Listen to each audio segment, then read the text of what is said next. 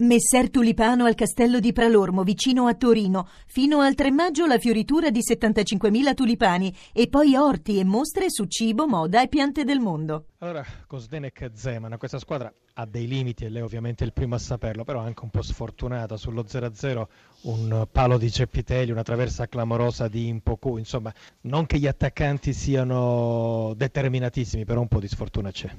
Io direi sì purtroppo ci accompagna dall'inizio del campionato, noi tante partite che potevamo fare non, non siamo riusciti a chiudere, la stessa andata con Genoa avevamo a disposizione rigore, abbiamo sbagliato anche quello. E quindi sono episodi che, che ci condannano e che ci buttano giù anche, anche, mentalmente, ma io spero che la squadra che sta ancora in lotta non si arrende e che continuerà a cercare il risultato che prima o dopo verrà.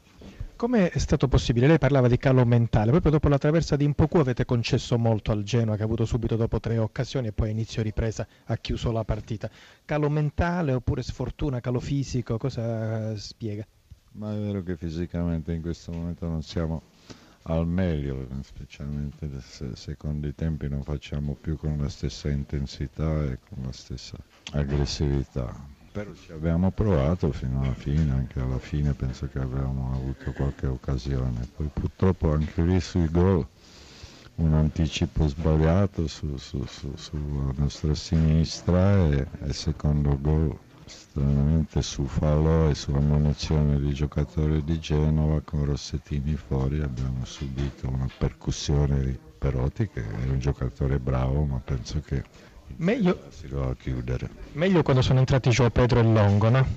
Secondo tempo, già, beh, poi a 20 minuti dalla fine qualche cosa si doveva fare, anche lì forse più per forza di disperazione che, si, che siamo andati un po' più avanti, però, però nel complesso, io ripeto, abbiamo cominciato bene, purtroppo non abbiamo fatto quel gol che ci poteva dare la tranquillità o più tranquillità e giocare con più serenità.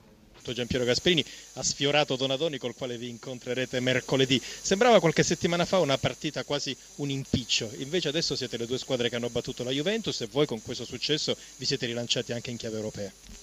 Eh beh, quindi sarà una partita oltremodo interessante per, eh, sia per la nostra classifica che sarebbe importante riuscire a vincere sia per il Parma che sta facendo una striscia di risultati impensabili fino a poco tempo fa.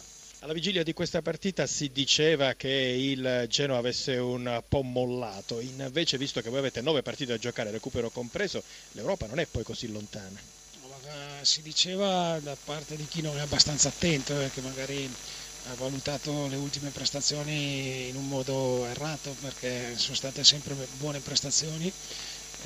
Magari abbiamo spesso pareggiato, non siamo riusciti a vincere, però non c'è mai stata una squadra in difficoltà Oggi abbiamo fatto tre punti e quindi la classifica diventa nuovamente buona.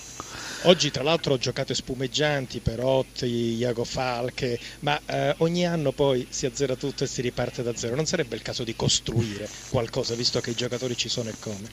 No, questa è una situazione che, che è più di pertinenza del Presidente, ma io quando sono arrivato a Genova sapevo benissimo delle difficoltà di questa società in questo momento, bisogna cercare di valorizzare il più possibile e di fare anche possibilmente dei risultati, stiamo facendo uno e l'altro, poi speriamo in futuro